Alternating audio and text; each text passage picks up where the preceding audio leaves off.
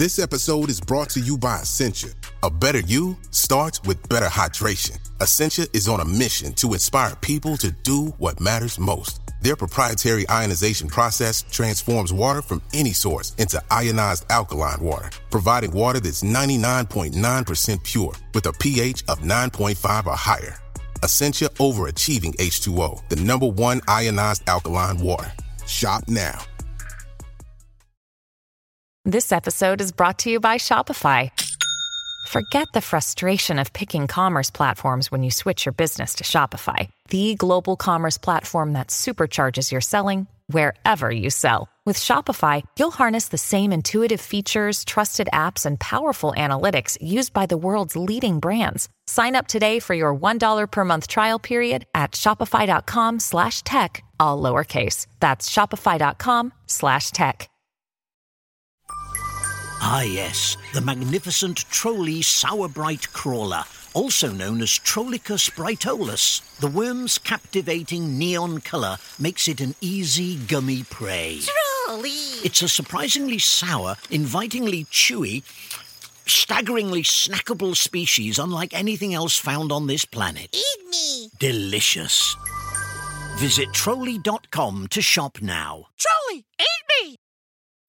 When you need mealtime inspiration, it's worth shopping Kroger, where you'll find over 30,000 mouth-watering choices that excite your inner foodie. And no matter what tasty choice you make, you'll enjoy our everyday low prices, plus extra ways to save, like digital coupons worth over $600 each week. You can also save up to $1 off per gallon at the pump with fuel points. More savings and more inspiring flavors make shopping Kroger worth it every time. Kroger, fresh for everyone. Fuel restrictions apply.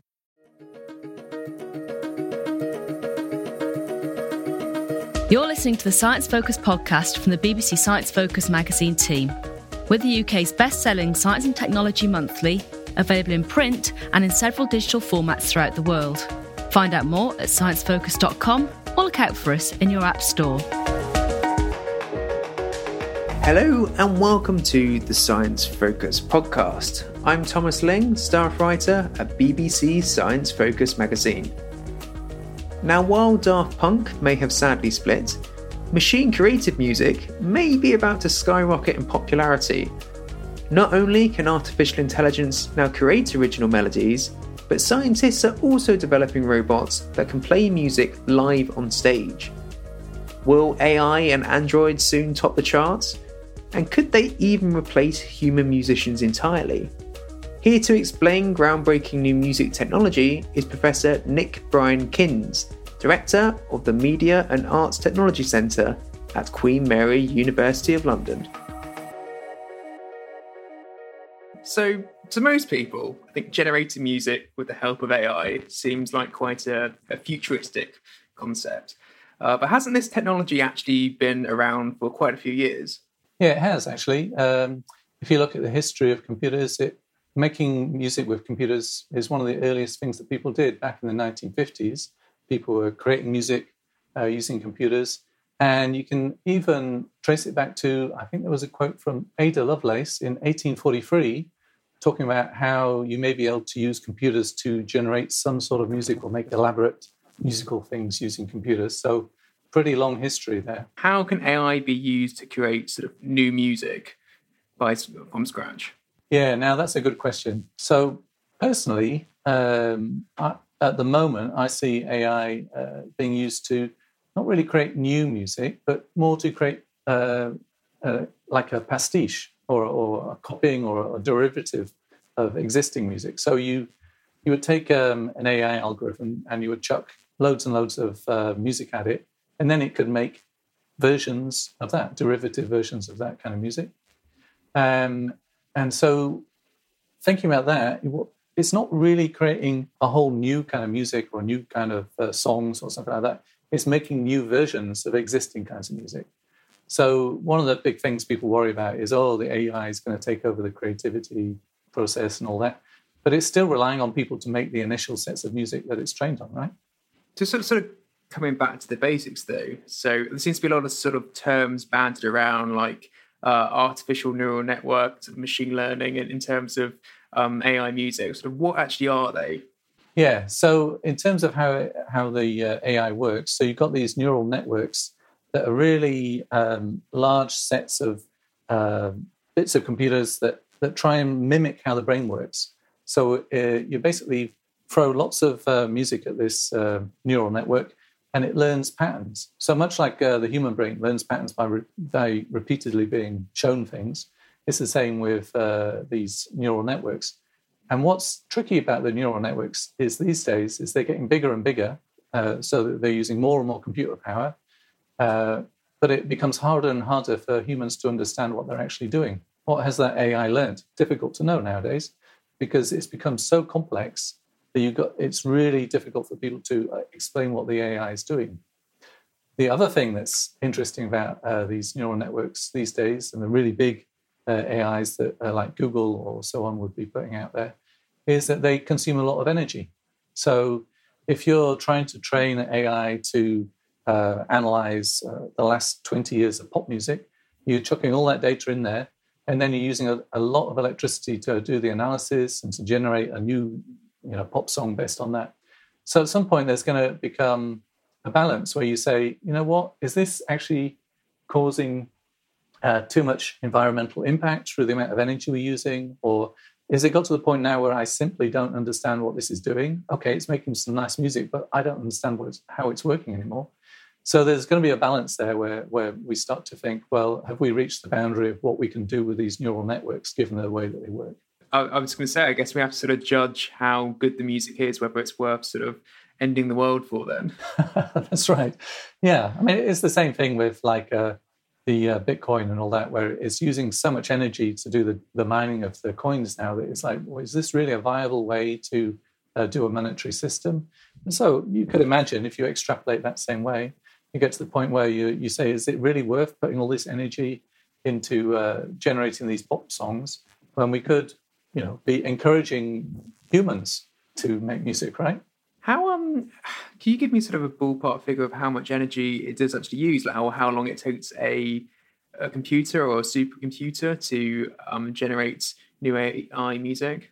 So it's really a question of how much data are you training it on and how complex is your model.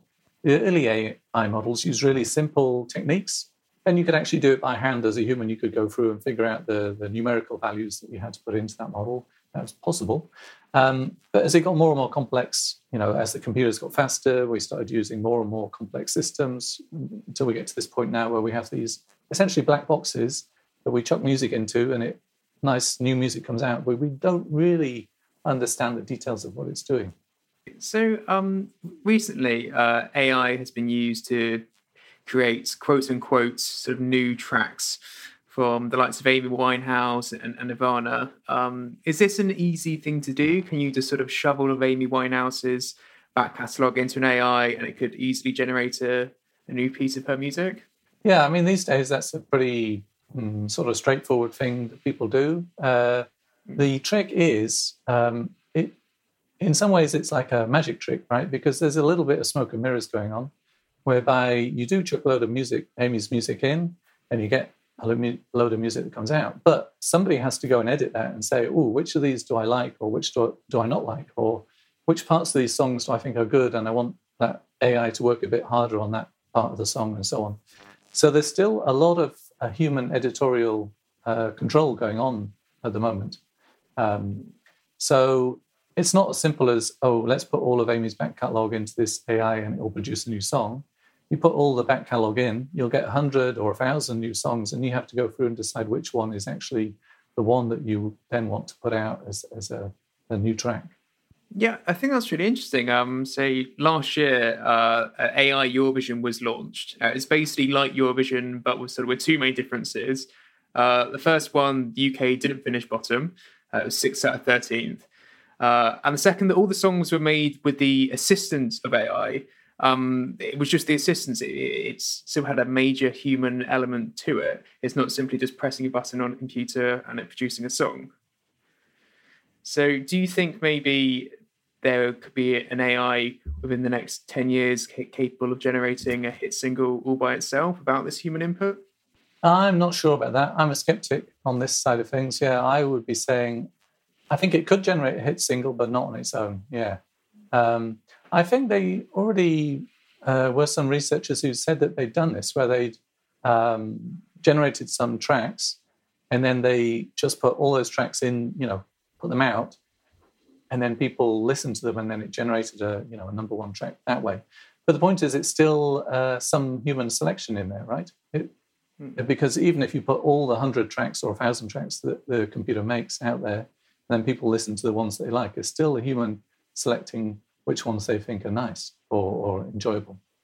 So, you know, there's always going to be some element of human selection or curation um, because, uh, to my mind, if the computer was able to generate the tracks on its own and had its own idea and music like aesthetic and said, oh, these are the kind of music I like, maybe we wouldn't like that kind of music, right? It, maybe the computer likes a different kind of music than we do. Maybe it would just be all the AIs sitting listening to music together. And we would be like, what's this? So, you know, the problem is we're trying to train the AI to make music that we like, but we're, we're not allowing the AI to make music that it likes.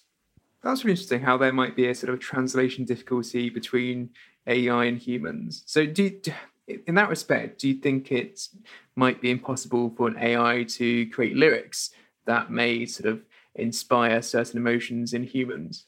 Mm, yeah, I'm also kind of skeptical on that one as well. I have to say because, um, yeah, so that AI can generate a lot of lyrics that are interesting and you know they have uh, interesting narrative flow to them and that kind of thing.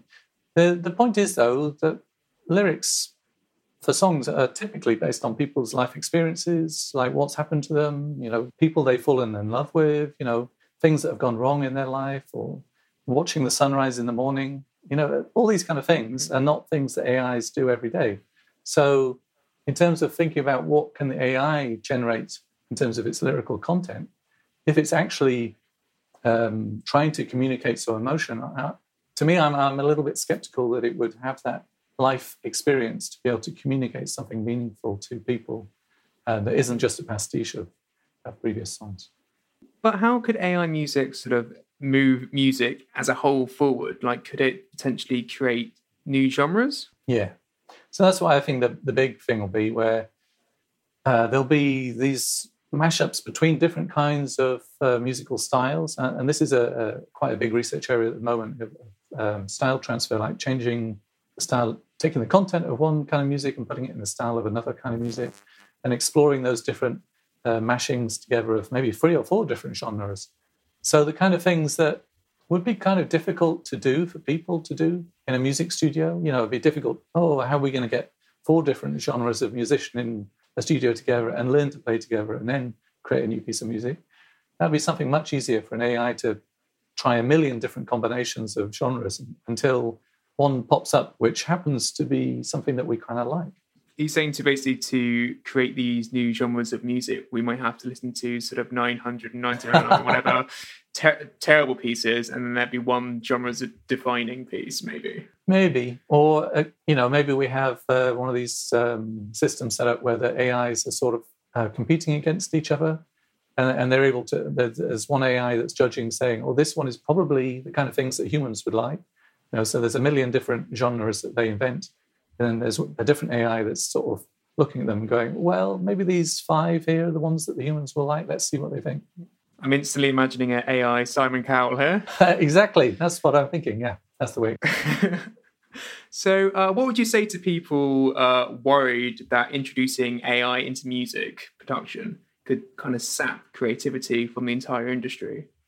Yeah, I mean, I can see that in the short term, uh, with people getting concerned about, you know, losing um, work in production or engineering and these kind of things, or um, uh, people whose job was to write um, pop music or tunes or something like that.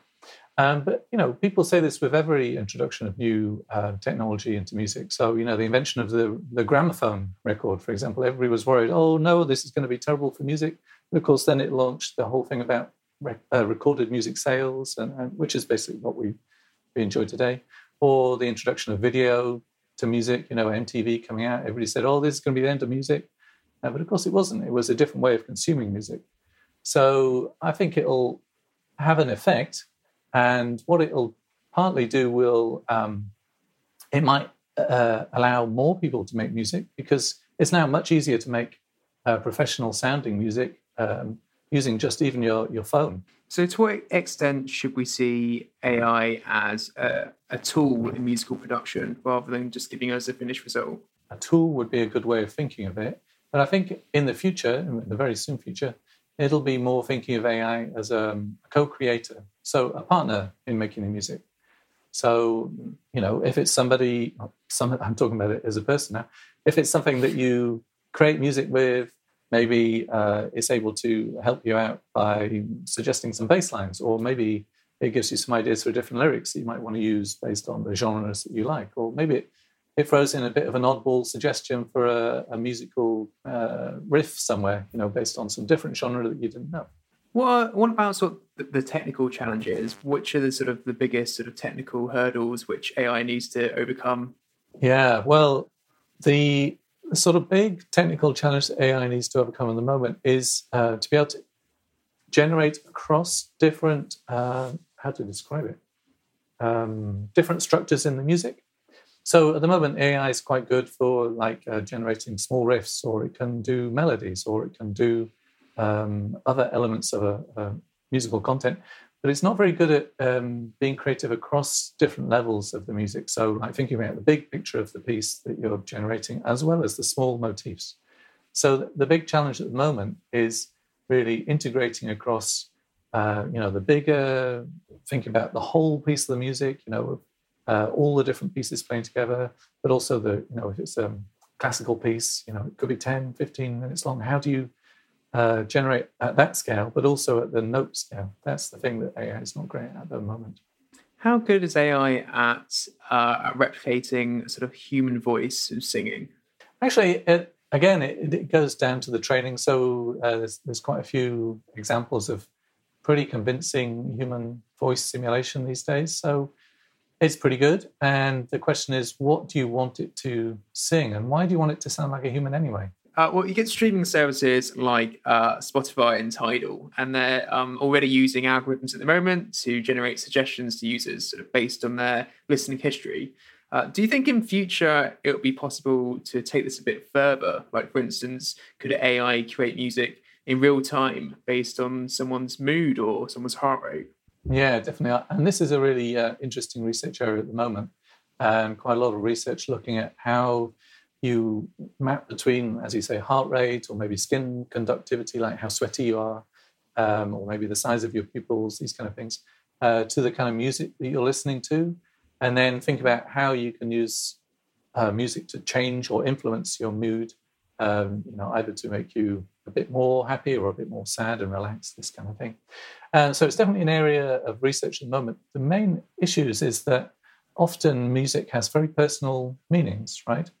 And so you can do these research studies where you say, okay, out of a thousand people, 900 people, when they listen to this track, feel a little bit sadder, or you know, 870 people feel a bit happier, or whatever it is.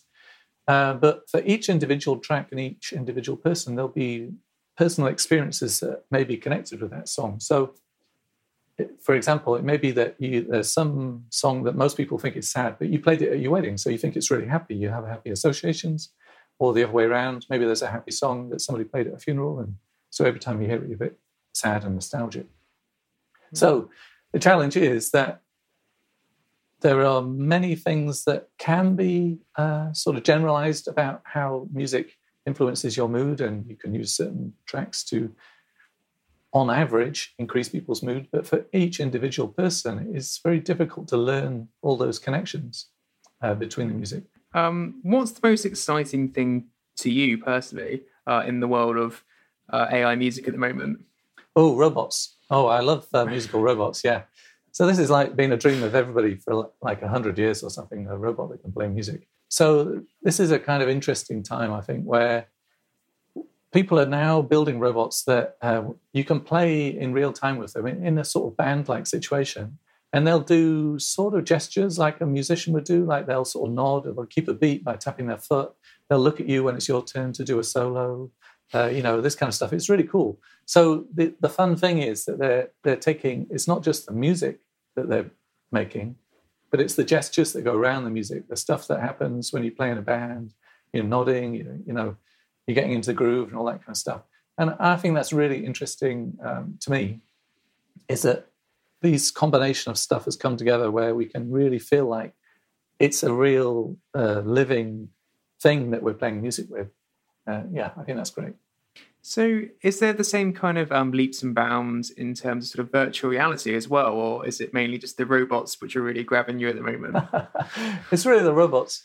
Uh, yeah, I mean, virtual reality is interesting in terms of sound hasn't been used that um, much in virtual reality because people are mostly focusing on the visual side of things and trying to make the interaction more natural. So being able to use your hands to move around in VR, you know, using your hands to interact with things.